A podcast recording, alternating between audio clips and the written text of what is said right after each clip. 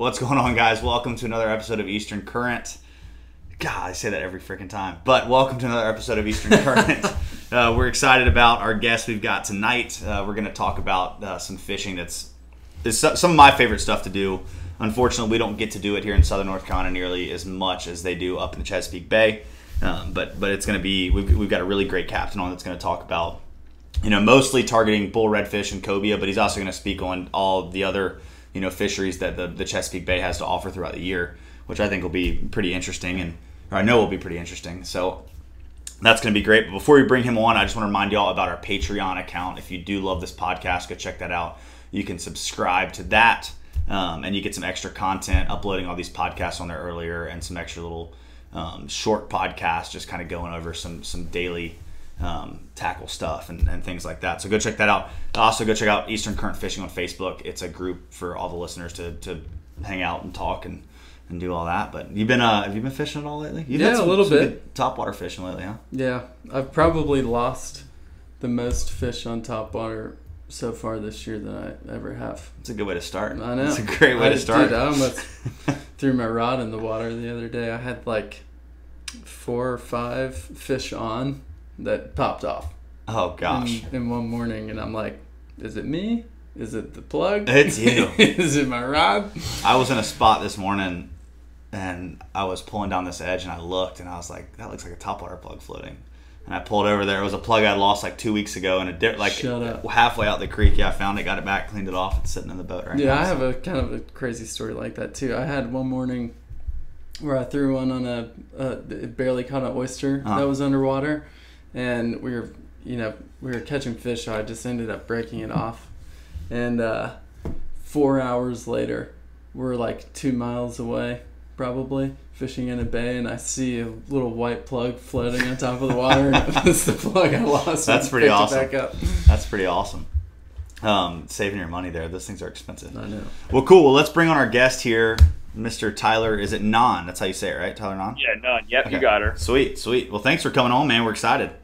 Yeah, buddy. Yeah, it's uh, thanks, thanks for having me here. But uh, yeah, so uh, what, what, kind of topwater fishing were y'all doing down there? Just for uh, redfish, slot, mostly. slot redfish. Yeah, this uh, kind of the main inshore yeah. deal. Y- y'all get to uh, y'all's redfish. I don't even like y'all to see the redfish we catch down here compared to what y'all catch out there.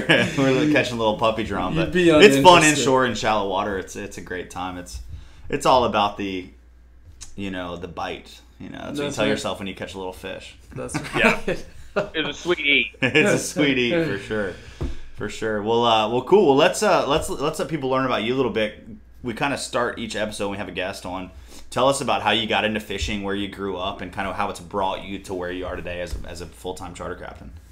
Roger that. Uh, so I, well, I guess the whole thing started. Uh, my dad was a big crabber on Chesapeake. That's all he he loved to do. And then, uh, you know, when I was growing up, um, you know, the, the, we couldn't rock fish and, until the moratorium was lifted. And uh, our first spring season in the Upper Bay uh, was 1998, I think, and uh, that was I saw the most craziest stuff ever. You know, catching giant fish as a little kid, and that really got me hooked. And uh, it's really only hobby I've ever had was fishing and crabbing and stuff like that. And then uh, I started I started guiding in college, and uh, I worked in Alaska in the summertime. And uh, that kind of snowballed into a full time gig. And, um, you know, when I got enough money saved up, then I got a, my first center console and uh, kind of went from there.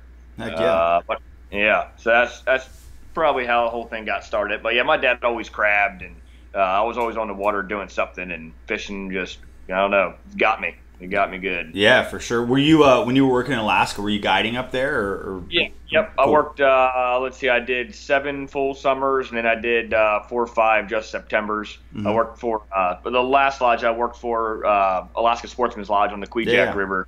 Awesome. And uh, yeah, I spent a lot of time up there, and that was a lot of fun, man. It was a good experience. I did that, you know, for a bunch of years in my 20s, and uh, taught you how to work. And I mean, them they were it's hard work. It's you know, really. Yeah, you're not just a fishing guide up there. You're everything. Yeah, you, know, drum across the tundra up to your up to your nuts in mud. Right. You know? it's, it's bad. It's bad. Nobody likes nut mud. No.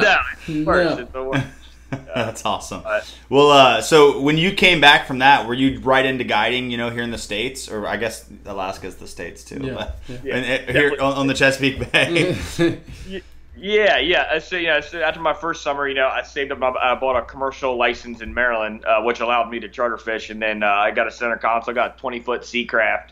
Uh, was Sweet. my first rig, and I started hustling as hard as I could. And then when I first got started, you know, like the internet I guess Facebook was around, but like it wasn't like a big deal. So the like, first like four or five years were slow. Mm-hmm. Um, just getting the ball rolling, you know. It, you know, nowadays if you got a Facebook page and a boat, you're officially a fishing guide. Oh yeah, it, it wasn't quite like that when uh, I first started. No, it's but, uh, uh, it's gotten easy to become a fishing guide for sure.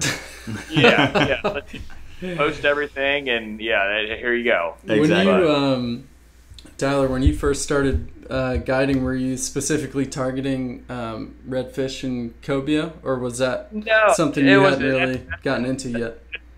Kind of been a big paradigm shift. You know, when I first started running, uh, I was doing lots of rockfish trips. Like that was my primary target species, and you know, it was you know after the moratorium, like the first ten years after it lifted, like our rock our striped bass fishery was wild.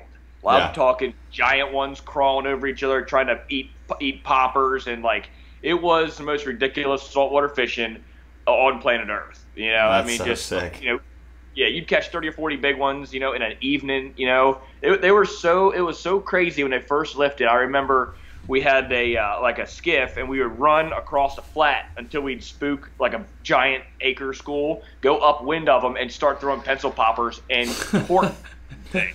oh we my god! we had no side scan, no bottom machine, no nothing. We were just ripping them a new one, and uh, it was all catch and release. Um, but you know those same that same body, migratory body of fish, when they you know go, go through the Chesapeake, they get picked on for our trolling season, and then they get eeled on up north, and there's just a lot of anglers, you know, through their journey that that put a good whooping on them, and uh, now it's just not really what it was, and then I started fading, uh, you know, into some other species as because I couldn't recreate the things that you know people mm-hmm. had seen, you know, in previous years. Yeah, so yeah, that's so tough, man. Has has um has cobia fishing and the bull red fishing always been uh, really good in the Chesapeake? Yep, it all, it all you know. Since the, I'm sure the pilgrims were were blasting it through them in, in their sailboats, you know.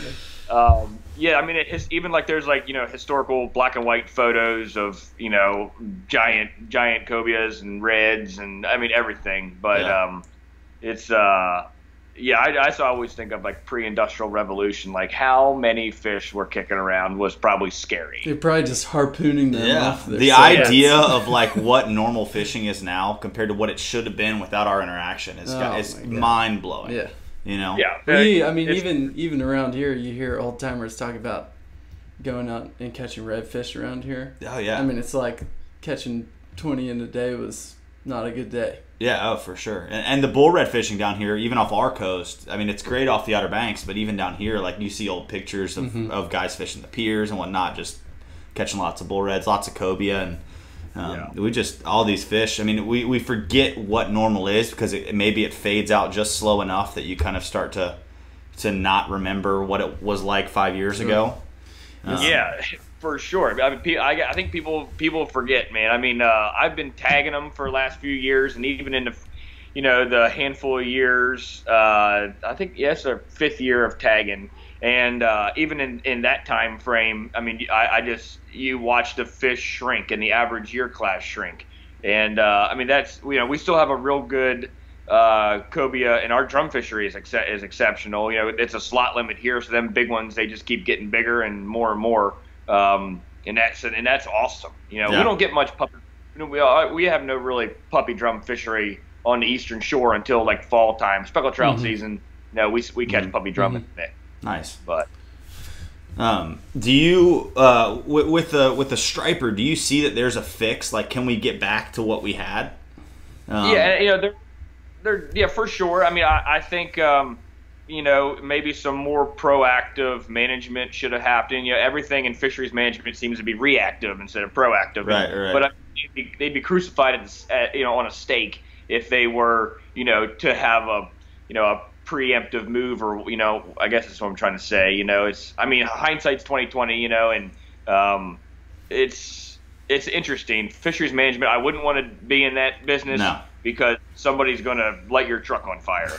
uh, no matter what your decision is, either way. Yeah, no matter what it is. Either way, you're Yeah. going to piss somebody off. Exactly. But I mean, uh, I would say, you know, it- right now they did an 18% federal reduction, Okay. um, which is great. You know, I think um, I think recreational anglers should uh, have a little more responsibility because there's by you know we're the vast amount of the fish taken are by rec guys. I mean, there's millions, hundreds of thousands of rec guys every day, you know, wearing fish out. You know, and nowadays they're in two hundred thousand dollar rigs and they got side scan, up scan, down periscope shenanigans. Yeah, the, and and they got you know the social media feeds. You know, their Yeah. people are on fish now so hard. You know, you don't got to go burn a pile of fuel and go find them. They, they just scroll through their feeds and they can, you know, people can figure out all kinds of stuff Yeah. off the internet. man. Definitely. I mean, everybody click these mm. days. especially on a large fishery like like you've got. I, when you said that, it kind of made me think. You know, back to I, I used to spend I spent a couple years guiding in Louisiana, and you kind of watch the guides from up you know along the coast to see where the clean water is, where the where the you know the big pushes of those redfish have come, and I feel like it'd be the same thing with a striper. It's like oh they're catching them down by the tunnel, and then all of a sudden you know they're bumping up, the, and you can just follow that migration on your phone. so, Uh, oh yeah, you can for sure. And uh, like half the time, you can tell where somebody's at from the watercolor, or like you Yeah. know, just like little tiny, little tiny cues. But I mean, everybody is, you know, and everybody wants to put everything out there, you know, and be an internet hero. I don't know. It's uh, the social media is a, is a double edged sword. You For know, sure. it's a, it's been really, it's changed fishing, uh, you know, for sure, hundred percent. But uh, it's also pretty cool. Also, I mean, I just like looking at fish pictures and stuff too. Who you know? me too, me too. Yeah. It's almost like our senses have become dulled though to like pictures, and now it's like you need straight up like hardcore video of like fish. You know what I mean? Like everyone's seen the the grip and grin of every big fish, and now you need videos of everything eating topwater. So Yeah, it's got to be top Slow water with- motion, ultra slow motion with- topwater to dubstep music. yeah, yeah, with six six drones, you know, GoPros everywhere. Uh, so I, I see some people fishing. Looks like they're, I mean, in a spacesuit, wearing all this crazy shit on their chest and cameras. Yeah, it's a, it's uh it the the content creation is definitely taken over the fishing, and it's uh it, like you said, it's a double edged sword. And, and as a fishing guide, you know, it's a great way to market, but it's also a great way to put unnecessary pressure on fish. So it's uh you got to be careful with with what you put out there and. And it, uh, you know, one thing I do see, and with this podcast, because I've had some local guys here be like, "Why the heck are you creating this podcast, kind of talking about fishing, explaining, you know, scenarios?" And but I, I'm a big fan of conservation, and I feel like the more people that we can like help understand our voice for like an, an issue, the better off we are. Like the more successful anglers we have that, that are conservation minded, I think the better our fishery is. Just like duck hunting, like the main people that are you know giving money to wetlands conservation are actual duck hunters, you know, and so For 100%, 100%. yeah, that's kind of. I mean, it's but like you said, it's all double edged sword. It's it's a tough it's a tough uh, tough break there, but. Well, uh, well, that that's cool. I've always wanted to get up there and catch one of those big striper. I think my biggest striper is like 33 inches, which is nothing compared to what I see some some of those fish from up there there look like. we we had we still do have I mean there's some pockets of them and stuff and we still catch a couple sea donkeys man and but uh I mean a giant striped bass I mean he is that thing has been through war and back I Yeah. mean he's swam New England and back and been eating lobsters and all kinds of wild stuff and, That's cool. you know when you see a giant one you just look at him and you're like you have got to be kidding me this thing is wicked. That's so sick. So how a, a full? What's the biggest one you've ever laid your hands on? Mm, I've I've caught a bunch uh, over 50 inches, and uh, I would you know those big ones like we didn't like weigh them a lot Yeah, of yeah. times, but I would say biggest one, the heaviest one I've probably ever touched personally is probably like a 55 pounder, Nice. something like that, like a 53 incher. You know, it, once you get over. Once you get right in that 50 inch ballpark, like every inch is crazy. I mean, they go for, and some of them can be bloated, you know, uh, a bloated 51 incher can, you know, sometimes can be, you know, ash, you know, heavy as all get out. Yeah. So it just, I'd say 55 pounds is, or maybe 56, somewhere in there. I had a buddy of mine got a, got a 67, and he, uh, he actually weighed that in a net. And so that, I mean, in, he subtracted the net weight or whatever, but that Wow. was that fish was, that fish was like 50. I think it was almost 54 inches, like 53 and three quarters or something. It was a stud. It was the biggest one I've Holy never moly. seen a picture of. Do those Yeah. stripers? Because you mentioned earlier, you used to take a skiff and and uh, find them by just seeing a, a like an acre of them pushing. It, Yep. were you fishing shallow water for those? And if so, do they still get Yeah, shallow? yeah. Yeah, they, they still get shallow. I mean, the, the in the upper bay there's a pocket. Uh, it's like a little offshoot bay. It's called Susquehanna Flats, and it's like one of this big spawning area, and it's like a I don't know, like nine square miles, and the average depth is like three or four feet. And uh, I mean, they would they would pack in there super dense, and they'd be in there for about a month um, in April, obviously. And uh, nowadays, it really doesn't happen like that. But um, you know, that was they were in three, four feet of water, and we just we would drive, and you would spook just giant, giant schools of them, and it was so silly. I just cannot- turning upwind. I cannot Dark- imagine what seeing Yeah. a wakes from an acre of massive stripers would even look like. It would just look Yeah. like a big old pot of dolphins Yeah. running yeah, through there. Just that- mud. Yeah, thousands, yeah, thousands of them, dude, thousands of them. That's so Good sick. gracious. And uh, if you've done any striper fishing, you know that they do like to eat top water. So then you yeah. got to think when there's And that many of those big ones in there, like just Yeah, and if those big ones are anything like the small ones, then they don't have very good aim, which it makes it even more exciting. yeah, for sure. Yeah, for yeah. sure.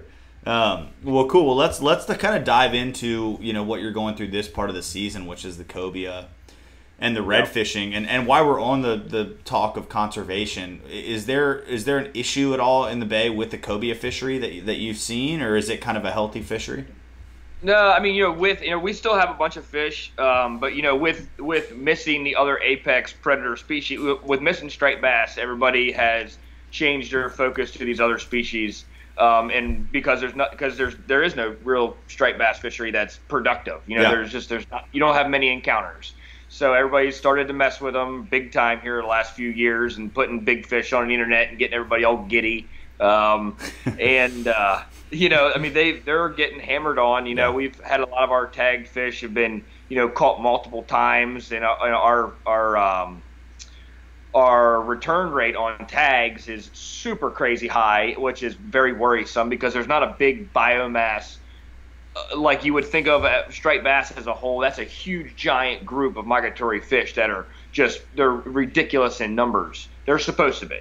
You know, cobias are more of uh, it's it's it's not nearly they're not nearly as prolific. You know, a, as a fish species, you know, that, as striped bass. So I mean, they're and they're easy to catch. You know, they, you can see them. I Yeah. mean, it, ain't- it's not that it's not that hard. Yeah, any fish that floats right on the surface real slow is pretty Yeah. easy to catch. It's Usually. like there's one. All right, let's see if we can catch them. Yeah. You know, it's uh, but you know, and they have to be in that warm water. You know, they're just they're continually growing and metabolizing and trying to break down. You know what what they're eating, and I mean they're growing like a weed. yeah, So uh, you know they're very susceptible to being cat to being caught rather. Yeah. So I mean I you know it's it's still fairly strong, and but there's going to be they have also continually changing uh, regulations, you know, for for cobias every year almost is changing. It used to be one fish per person, then it's been three fish per vessel. And you know, uh, I run two boats here in the bay full time, and we've never we try to only kill two a day. Um, you know, if people want to take home fish, we keep them at two max, which is still plenty of meat for everybody to go home. And uh, you know, as somebody asked me, you know, when I started doing that, why I was doing that, if three is the legal deal, and you know, I said, well, do you trust the government to make all your decisions for you here? You know, I, you know, I, I wouldn't let them walk my dog. You know, Right, that's how right. I trust. So that's why we started doing that. We felt like it was the right thing to do, and we've been doing that for the last couple of years. And um, you know, anybody who under, understands conservation or that everybody wants to catch fish too. Everybody Yeah. wants to fish for the future. That's what you know. Fishing people want to catch fish and to go fishing. So if if throwing a couple more back today helps you catch more tomorrow, then who wouldn't be all about that? yeah, definitely. What's the quickest you've ever gotten a tag back? Uh, with uh, that, we call it the next day. The next day. Oh my gosh, that's crazy. yeah, we had one, we had one last year that got caught nine times. Really? Holy moly! Yeah. What So is are they keeping the tag in that fish? You're not cutting the tags out. No, there that that was that was a short fish. So he was only like 36 inches and apparently dumber than a box of bricks. Yeah, So his, he liked colorful jigs. yeah, yeah. He he, uh, he he is so hungry right now. He's probably biting something right now. I swear to God, he's like he's eating something. I promise you.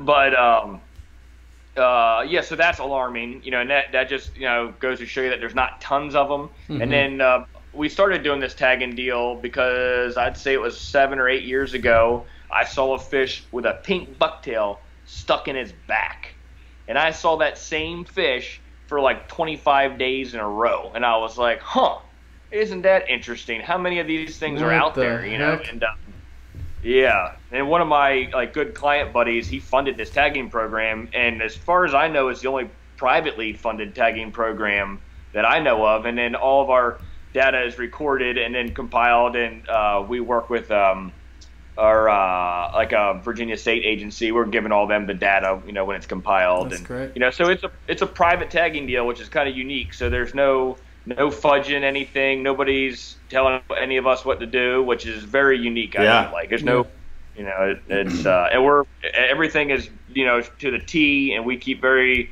you know super sweet records, and uh, it's going to be exciting to see what happens in a in a few more years of this and see see where it goes. What's the um? I think tagging is so interesting. Yeah, for What's sure. the, what, Yeah. what's the uh, furthest you've seen one migrate? Well, West, we've had a bunch of returns from like West Palm uh, in Florida. Well, Holy moly! Um, so Yeah. tell me if I'm right about this. I had someone who, who studies cobia out of um, like the Atlantic Beach, Morehead area. Tell me this that there's really two biomasses of these cobia, and there's like one Yeah. that moves north to south, and one that moves like in and out from the Gulf to back in, in inshore.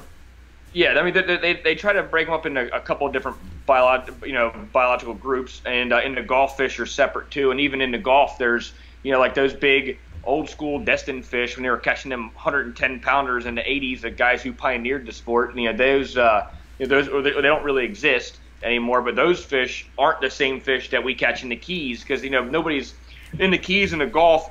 If you caught a 100 pound cobia in the Gulf in the Keys, it would make uh, the headlines. I mean, like Yeah. it, it's never. You know, that's not a thing. They- You'll get an ocean fish on a on a ray or something, maybe that's a sixty or seventy pounder down there. That'd be a that would still make the paper.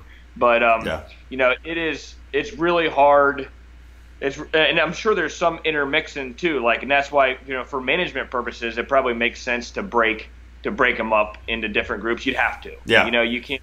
You know, because uh, with with all the migratory with all migratory fish, I mean, fisheries management is I don't know, really tough deal, and I feel bad for them guys. They have a limited data set they're working with too. I mean, they're not out there. If they had unlimited data set, or they return, say that like in Alaska, where they return salmon return to a river, and they can count them all and get escapement numbers, and then it's a it's a much easier management, you know, Yeah. Mhm. idea. So, um, but yeah, there's some intermixing, you know, and uh, you know, our Chesapeake fish have been caught in Florida, you know, um, and you know we've caught lots of tagged fish last year we caught a besides our tagged fish, which we caught a couple of our tagged fish again. We did, um, but uh, you know we caught you know a bunch of other tags from d- different states and North Carolina and um, where else? Uh, a lot of North Carolina fish. Um, and then Virginia Marine Institute of Science, they tag a bunch of them. We caught a bunch of their tagged fish, and um, it's so there's a lot of there's a lot there's a lot of fish being caught. You Yeah. know, you know, uh, you know, there's probably there's got to be a bunch of intermixing, you know, with different different little groups and stuff. And, Definitely. You know, to say yeah, to say there's like they break or they like stop at Georgia and there's two different groups at the Georgia Florida line. you know, that'd be that'd be crazy. Yeah. You'd have to have to use your foot. Be a serious. They also have their Yeah. own language. They have different languages, Each yeah. biomass has their own language that they speak. Yeah, maybe they're a different color. Like ones are a little more brown and ones are a little Yeah. more light. You know, That's that Georgia fish, that light colored fish over there. Yeah, you've got to be from Georgia. I hear his accent. um, so I, I, one thing that I was thinking too when you were talking about how you're doing this private tagging program is it's another great way to really preach conservation to your clients on the boat. Like not Oh, only it. do they like not only you're saying like let's not kill this fish, but like hey let's tag this this fish you just caught can help us study this population of fish. And I mean I feel like that would get a client more into being like oh I don't need to keep any let's just tag them all and let them go. You know so that's Oh, cool. yeah, they, people get super into it too, and uh, me and, and my partner Robbie, we uh, you know we try to tag a, a, you know, a couple every day, or you know when we can. Sometimes it's if it's rough or something, you know, it's it, it gets crazy with the fish getting beat up and stuff. So we try Yeah. to pick our date when we do it. But I mean, it's uh, we got her we got her pretty dialed, and uh, it's down to a science, man. We get them in the net, leave them in the water. We have everything prepped and ready, and uh, you know, it, it, I, we, we feel like. Like you see them OCEARCH guys on yeah, yeah, yeah, yeah. shit, you know, like it's you know we we get super into it and uh, you know just it's fun just try to you know take care of the fish and uh, be a be, be a nice guy on the water. What comes around goes around. Maybe if, if I end up a cobia in different life, people will throw me in the bucket. You're gonna be that dumb one eating that orange bucktail over and over again. Oh uh, yeah, I'd, I'd get caught hundred times. I would too. I would too.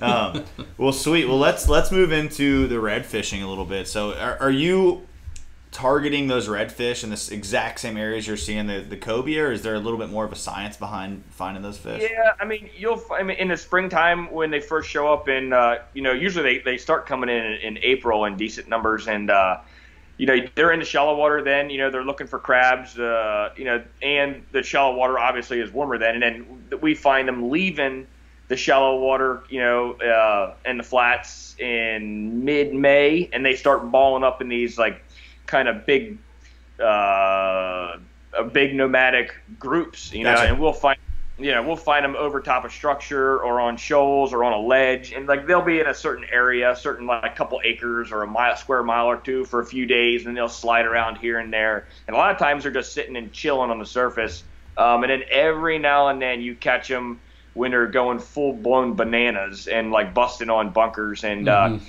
that looks like. I mean, Louisiana has a great red fishery, and I guess they see them like when they're in the like off the coast and they see them busting and they have the yeah. pelicans diving on them and shit. Yeah, we don't see that a lot. A lot of times they're just kind of hovering there and uh, over top of something, hard bottom or you know something like that. Yeah. And uh, you know when you find them sitting there, you're like you, you have a double take. You're like, good night. What is that? You know, there's like like a thousand of them. You know and uh, so that's really sweet, and uh, it's a very unique thing. And uh, our red fishery, the average fish is, I mean, it, he's a beast. You yeah. know, he's a large unit, um, and uh, so that makes it really fun. And it's a slot limit, so they're almost always oversized. I don't think I've caught a slot fish in in years. I know I haven't. They're all like 38 to 42 average, and then we get a lot of fish that are like 45, 46, 48 inches. You know, you'll get one over 50. You know, if you get into a big pot of fish, you'll catch one over 50 almost every time. Well, that's um, sweet.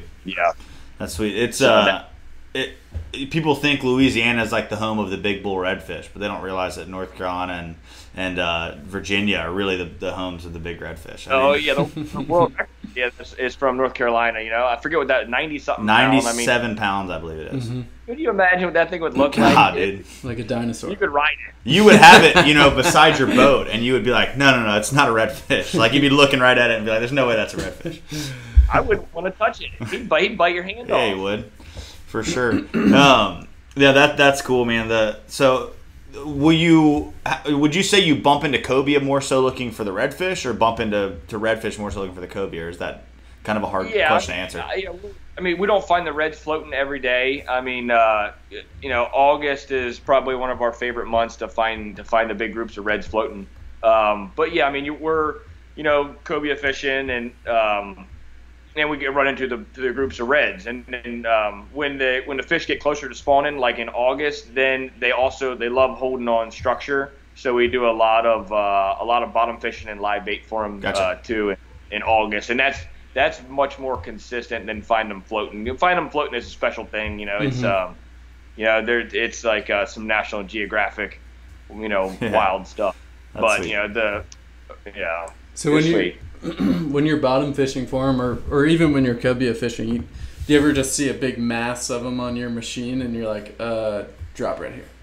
oh yeah, oh yeah, for sure. Uh, especially when you're when you're when you're fishing around structure too. I mean, you, you can see them. I mean, and because there's so t- a tight knot of them, when you when you mark them, you you know what you're seeing. And uh, yeah, for sure, everybody's dropping jigs. And a lot of times when you pull one or two up, like more of them start following, yeah. and mm-hmm. it can be just like you know, you know, they just curious fish, and they'll try to bite the bucktail out of or whatever out of the other one's mouth. I mean, they're a bunch of crazy pigs. I mean, they'll try to. I remember my first season in, in Louisiana. We it was like I had fished down there a bunch, but this is my first season down there guiding, and the first I had gotten on schools of redfish, big schools of redfish down there, but nothing like like this one day we ran out there and there was just menhaden or bunker everywhere, and there was redfish everywhere, and I'm like, you throw the popping cork, pop it once, like but you're not even finished popping, and just goes down, and Yeah. we'd fight the fish for like 30 seconds and break them off. And then throw it out there again, fight the fish for like 30 seconds and break it off. There were so many other fish eating the cork underwater, and we we ended up going to like 70 pound or 80 pound uh, leader, and we were still breaking off sometimes because there would Yeah. be like you know just so many other fish just t-boning that that plug or that that popping cork underwater. Um, Yeah, yeah, same same deal. Like especially braid, if it's under a super amount of tension, you know, and they start bumping into it, they'll bust you off. And, Yeah. uh, you know, it, we, I see that a lot too. Um, you know, I don't come back anymore in April for uh, striped bass because the fishery just isn't isn't doable for me for you know the style that I used to do. So I I've been in the Keys uh, since 2009 for about four months out of the year, Cool. and uh, with a permit in the springtime. I mean, same thing like big schools of them. You hook a permit, like they love to run in the line. And you're like, what you know, what happened? You Yeah, know, you yeah. just bust. Like if you back the drag way down though, you can. Uh, a lot of times you can Get away with you it. know, you break off. Right on. Do do But- people ever target the uh, bull reds early in the season when they're shallow? Yeah, I do. I do a bunch. Um, you know, and uh, w- I get back to Virginia in in May, and then uh, yeah, they're you can you can see them sometimes, and a lot of times you can just you can blind cast points and bars and stuff, and catch them on paddle tails. Um, they don't they don't really respond to the pop and cork uh, like they like they do down south. Yeah. Um, But yeah, just just throwing paddle tails and stuff like that, and if you can't see them, if you, sometimes you can see them if the water's clear enough. But it's it may is can May can be really pretty up here, or it can be still Antarctica. I mean, it's Yeah. uh, and that's relative to coming out of the Keys. So I just don't like. That's true. You've come out of you know 90 degree days, but um, Yeah. Do the do the redfish stay down at the mouth of the bay for the most part there, or are they pushing up in the bay pretty far as well? Oh, they'll go. I mean, they'll go way up in in the Maryland waters of the bay. You know, the lower like uh, 58 miles or something is Virginia waters, and then but they'll go. I mean, even historically, I'm sure they were all the way up and down. You know, especially in the, when there's low salinity in late summer, they'll go they'll go 80 miles up in the bay. They don't care. Yeah, I mean, if there's bunker. There's bunker and there's bait. They, I mean, they all just keep pushing and you know rooting around. They don't. Nothing bothers them things. Yeah, yeah. Uh, well, take me through after that question. Kind of take me through the the, the migration of those cobia um, once they enter the bay. Are they are they kind of hanging around the, the mouth most of the time, or, or what's No, their deal? no, they'll, I mean, they'll, they'll go way up in the bay too. Okay. Um, they don't. They also don't really care. But um, you know, when the- they'll when the when the, the warm bay water kind of connects to that water off of Hatteras, and there's a uh, you know a nice highway for them to run in in you know late May, then they start just flooding in, um, you know, running up the beach. But um, and then you know, they get in here and they'll be in here all summer, and they'll be like little pushes, you know, fish coming in and out of the bay too. But um, for the most part, they're probably you know in the bay, especially when the water temp's over 70. They're they're happy as a clam, and um, we see fish start to leave like in good numbers, like pushing leaving the bay when you get like the first couple north blows, you know, in Mhm. late August, when it starts to you know start to get chilly. You can feel it when it's coming, you know. Yeah. Uh, and then, you know, once that starts to happen, they start balling up and running out the other way. You know, they kind of come in in groups and they leave in groups. Um, and then they break apart in the summertime unless they're spawning. Um, they'll they'll break apart and you'll just see a fish here or a fish there, maybe a two or you know every now and then a three pack. But they're they're a fairly solitary fish. It seems like well, once they enter the bay, they kind of disperse and you know they're all kind of sprinkled about. Gotcha, gotcha, gotcha. Um, tell me a little bit about what you're doing down in the Keys when you're down there guiding. Where, where in the Keys are you staying? Uh, I'm, I've been on Big Pine. On Big Pine, and, uh, I, yeah, I do mostly offshore stuff down there. You know, I, uh, you know, I love sight fishing and I, love sail fishing down there too. But I mean, that's a lot of sight fishing. But I, when I first went down there, you know, I uh, like 2007, I went down for like a uh, 2008 maybe. I went down for like a month and just checking it out with a buddy and seeing what's up. And we did a lot of flats fishing, and uh, it's very difficult flats fishing in the Yeah. It is cold. You know, you can, you can catch a couple permit, but I mean that'd be a miracle of baby Jesus. You know, you know, you know, you, you pick up a rod and them things are you know shitting their pants, running scared. You know, they're Very uh, educated like- fish down there. Oh man, they hear the they, they know if it's a if it's a Maverick or if it's a Chittum or East Cape, they hear you coming. The Oh, yeah. push of a, they know the tick of a push pole. They do for sure. Uh, so that was that was I thought that was a really and it is a difficult, challenging fishery. And for the people that the normal guy, you know, it's it's tough. You know, it's a tough tough fishery. But uh, if you take a whole bunch of bait offshore and you start, you know, live chumming and stuff, you can light the you know light the world on fire and uh, creates a very you know easy fishery. And um, you know that that brings you into a whole new circus of catching bait, which is the most hideous task known to man. You know, you talk about. I mean, I'm 34, and I got. Yeah, I got somebody. Am I 35? 34 or five. How old am I? I'm 34. uh, you sound like me. yeah, but uh, yeah, catching bait is brutal on on a human. But uh, I mean, you know, tuna fishing. I do mostly tuna fishing, and um, you know, I do fish a little couple, you know, permits on the wreck in the springtime. Sail fishing in the Keys uh, in spring when they tail is ridiculous. You're sight fishing for a fish that swims 70 miles an hour. You know, Right. he's fat, lightning and uh, that can be a whole lot of fun. It, it's uh, it's like cobia fishing for a bigger, more pissed off fish. Yeah.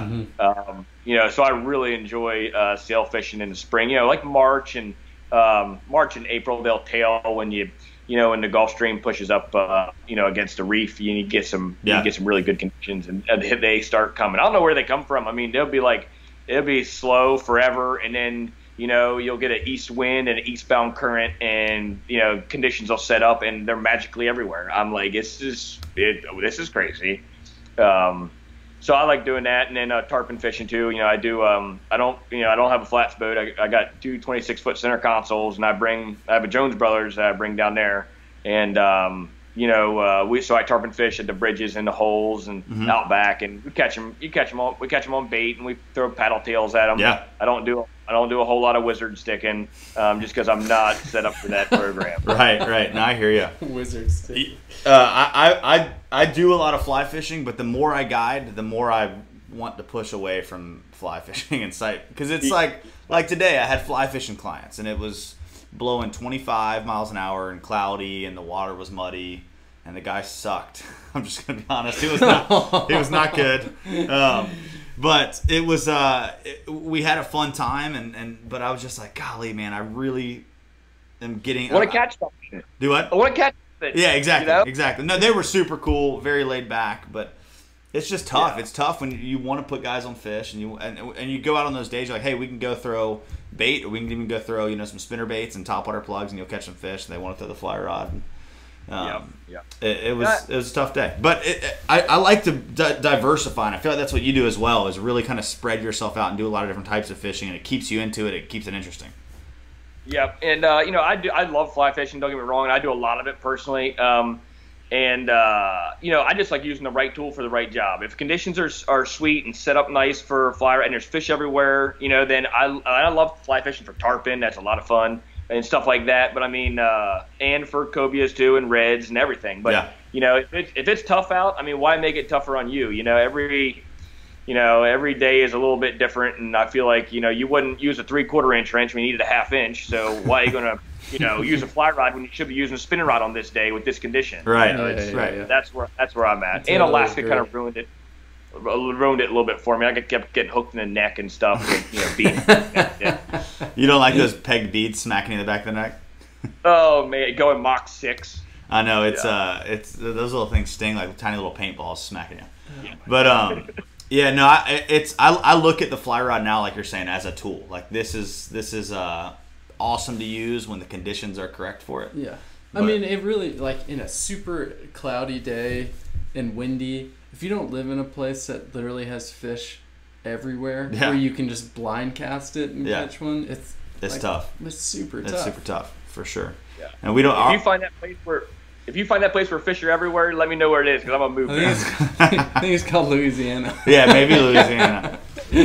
but it, it, even Louisiana's getting tougher, man. Tougher and tougher each year. And this past year was my first year not down there, and people were just uh, all my buddies were saying how. I mean, every year it seems like it multiplies and how much harder it gets down there. Um, Yeah. There's just so many people getting into fishing as a as a recreational sport. Well, that's interesting Awesome. too because like those fish, the bull reds, like people aren't keeping those. Yeah. down there, but they're still. You think it's just that they're catching on, or that there's Well, they're they're still- dying after they're getting caught? I or- think they're catching on, but I think there's a huge issue with the pogie netting they do down there. Oh, yeah, they yeah, kill so yeah, many yeah. redfish netting those those big schools of pogies. You'll see just acres I and thought they acres got of rid of that. There's areas down there that they can still do. I don't know if they can do it everywhere, but there's a lot of areas they can still do it. And I don't know if that's. I have no clue if that's the reason that it's getting tougher. Hmm. Uh, I think it's a lot. I think there's a lot of recreational anglers putting heat on them too. And Yeah. um, There's got to be multiple factors. I mean, for those we have them same guys up here, the uh, Omega Protein. They're big, you know, big bunker boats, big purse seine and deal. Um, I, I don't think there's nearly the amount of bike bycatch up here as there is down in Louisiana. But you know, they're also hammering on an industrial scale. Right. You know, all the uh, uh, a link of the food chain. You know, I mean, I don't know if we have enough apex predators right now to to eat all the bunker if we were to you know they were completely stop and like there's been all kinds of regs and you know stuff you know that's been happening with those guys up here um, changes which you know you know if we have more bait we could potentially have you know support more big fish yeah, um, you know, but and those guys, I don't even feel like those guys are commercial fishing. You know, those guys Ed is an industrial, you know, vacuum. Uh, Yeah. You know, you know, a commercial fishing fisherman in Chesapeake Bay, they got they got wooden skiffs and they're pound netting on the beach, or they're you know have a little tiny piece of gill net catching bunker. And you know, I went commercial bunker fishing the other day with a buddy, and we were just shaking a, a little bunker net. You know, I mean, it was it's not like you're not catching hundreds of thousands of pounds a day per boat. You know, Right, Catching right. six baskets. You Yeah. know, it's different. definitely, definitely. Yeah, it's uh, the way you see those boats working down there, and they're good, and they got spotter planes and all kinds of crazy stuff that they're Yeah. they can they can wipe them out. But um, we see them every day up here, buddy. Every day we see them with planes, and they got six or eight boats. up really, there. dang, Yep. Every dang. day I see. I see them. I see them uh, yesterday. really. Yep. Yeah, I didn't even I didn't even realize that. Um, I've, I've got your your videos lagging a little bit. I'm just saying that it's completely fine. I'm just saying that for people that are watching. He does your voice doesn't come out in real life that way. So If Uh, there's people watching me, I, I, I'm I'm scaring the women and children. I should have put on a like a mask or something or COVID mask. Oh, mask. there you go. oh now it just working. jumped back. Yeah. There you go. You're good. yeah. Are you guys social distancing? Are you six feet apart? Yeah, this is it's a really uh, big table. What? It's uh yeah we're not social distancing, but it's it's No, all right. no, it's all right. no. We got our pants on like we were saying earlier, Yeah. so we're good. I think Hands I, off. I, I gotta go. Yeah. Well, sweet. Well, it, it, I want to. I've, I've got your name for people that are watching. It's Captain Tyler Nunn, and then Tidewater Charters is your Instagram and how they can look you up online. But um, Yeah. is, is that your website as well? TidewaterCharters.com. Uh, twcharters.com. Okay. Uh, it, yeah, I think Tidewater Charters was some guy like in Tampa or something crazy. Oh, really? the domain name or whatever. Uh, but yeah, it's twcharters.com, and uh, there's some there's some sweet pictures and stuff, and some articles I've I've uh, written for CCA over the years, and some other stuff that's linked on there. So it's not just a uh, just the normal standard uh, big fish pictures. I want to you know hero guide shots. There's there's some cool stuff on there too. Nice. I have one um, more question for you, but we kind of touched on it a little bit. And since you're tagging this fish, I'm sure you know uh, a lot more than most people. But where do you see the future of cobia fishing going for your area? Um, I think they're probably going to get, you know, with so many people doing it these days, I think that uh, it's going to have to be probably, you know, the reduced, you know, um, creel limit, you know, maybe go to one fish a boat or something like that. I mean, everybody loves catching fish. And I, you know, I think, um, you know, even just seeing the year class and the average size fish shrinking over the years and not seeing like these, you know, big ones that, you know, we used to see super frequently, you know, that's kind of alarming. You know, it's still, it's not like our fishery is definitely not on its deathbed. You know, we're, we're still catching fish every day. They're just a little bit smaller. But, you know, I think, like we said earlier, I mean, conservation is a really tough thing, you know, but everybody wants wants fish. The rec guys want fish. Every user group, you know, the commercial guys, everybody wants to have fish. Yeah. And um, I think you know if uh, if it you know just one fish a boat, if that's what it's got to be, so that everybody can have some and enjoy the fishery, then you know that would be sweet. You know, and to, and um, I don't know, but there's just a lot of people these days, you know, and I think everybody should especially rec guys. There's there's there's hundreds of thousands of us in in a lot of fisheries, and uh, you know I think everybody should just think about that. You know, everybody likes pointing a finger at everybody else, but what if it's us this time? You know, it's uh, it's an interesting thought to think about. You know, it really is. It really is for sure, and you got to think too. And I wonder if there's been any studies done on it. But even with just the rise of, of the economy, and you know everyone's making more money. There's more people buying tower boats. There's you know, there, oh it's got to do way more damage to a fishery. And and everyone, I mean, everyone has the right to get out there and experience it. Yeah, yeah, yeah. for sure. It's everybody's natural resource, but there's like thousands of more more boats every year. Really yeah. is. Yeah. Um, and uh, you know, and we're and like we were talking about earlier too, in the bay too, with with missing, you know, the you know striped bass fishery as as a whole. I mean, you're just it's not that it's totally gone, but there's just a lot less yeah. encounters. You know, a rec guy can go out ten trips, and you know he might only get them one time. You know, and that's really disappointing. You know, and um, I don't know, it just uh, it's wild. The it is. what, wild. what have they done with the striped bass to a, bring that population eight, back? Yeah, there was an 18% federal reduction um, okay, last year for striped bass management for everybody, and so certain states did it with like it moving a they're doing a slot limit or reducing the creel size or you know there was different way or shortening the season. They did all kinds of stuff to try to meet this 18% reduction. Some states did some really dumb stuff. I would probably say, and uh, some states probably did better management. But I mean, it's um, I don't know. Uh, yeah, so I mean, they have taken they have taken steps toward improving the striped bass fishery, and if I mean, if, and some people probably think it's fine. I mean, if it's a rec guy that went out three times in a spring and he happened to catch them all three days, he probably thinks it's fantastic. But yeah. you know, if you're out there, like you just, you know, if you're out there watching things go down every single day, um, you know, then you can you can definitely develop a pattern. You know, uh, you know, a lot of it's very anecdotal. You know, this is observation based stuff. Most of the stuff I say. So I mean, somebody's probably like, this guy's you know full of it or whatever. But I mean, this is just what I'm seeing, and uh, you know, the things that I've I've learned. You know, I've I've spent my entire life fishing. yeah, and it's so yeah. hard to study it, like we were saying earlier. You know, observation from a fish that you can, you know, I mean, we're, we're we've got the best guys that are on the water every day are really going to be the best tool to study oh, yeah. what's actually going on. Mm-hmm. Um, you know, it's it's not hard science, but it is a, it's definitely something that needs to be paid attention to. So. Yeah, for sure. Uh, and well, the, the last thing too with that with the striped bass thing, uh, you know, the Hudson fish, that biomass of fish seems to be doing quite a bit better than the Chesapeake fish. So those guys up north too probably thought it was very unfair that they were getting an 18 or whatever it was percent reduction yeah. because their fishery, you know, is better off. But our Chesapeake fish go right through their, you know, their territory too. So I mean, it's and uh, you know, how can you tell? Look at a fish if it's a Chesapeake fish or a Hudson fish or whatever. I mean, it'd be, an, it, you know, it's impossible. Right. But I mean, right. I'm sure they're probably a little butthurt up there. But I mean, you know, just everybody everybody likes to catch fish. So I think it was probably it, you know it wants to see fish in the future rather. So it's probably a good thing what what happened. I definitely agree with definitely. And you look at North Carolina as a story of the striper fish that we used to have off off the beach and in the Outer Banks, and and it should terrify pretty much non-existent. yeah, yeah. It's, you know, everybody went to Oregon Inlet in the '80s and, and rock fished. I mean, yeah. there was, I mean, all them guys were doing it and catching big giant slobs. You know, and then when that you know that slowed down. Then everybody went to Virginia Beach in the wintertime, and just the, the the ball of them just got smaller and smaller and smaller. You know, now everybody's like, oh, they're outside the EEZ with you know, like economic exemption zone or whatever, the three mile line. And I'm like, them fish were probably programmed to run out there, and they've been doing it since uh, the since before the Pilgrims got here, since the dinosaurs.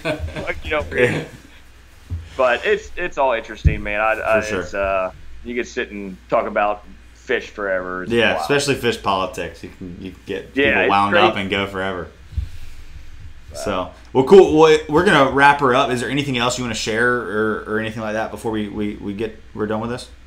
No, no, man. I thank you for having me. And, yeah, for uh, sure. I, yeah, I get I, I, get ranting and talking, and uh, but yeah, hopefully I said something that that is uh, somewhat interesting. Was I mean, uh, let's see. You had me on the edge of my seat, man. That's yeah, what you want. Somebody can wind up a little bit and just let them run with it yeah, yeah, English is even a tough language for me. I usually I start. Uh, everybody uh, says I talk like a hillbilly or something, but it, it, it's what it is. No, I like it, man. I think people are going to dig this one, and uh, we have a lot of questions and, and people that want want to hear guys from from your area, and people have specifically asked to hear from you too. So, if you ask me to hear from Tyler, you're welcome. I got him here.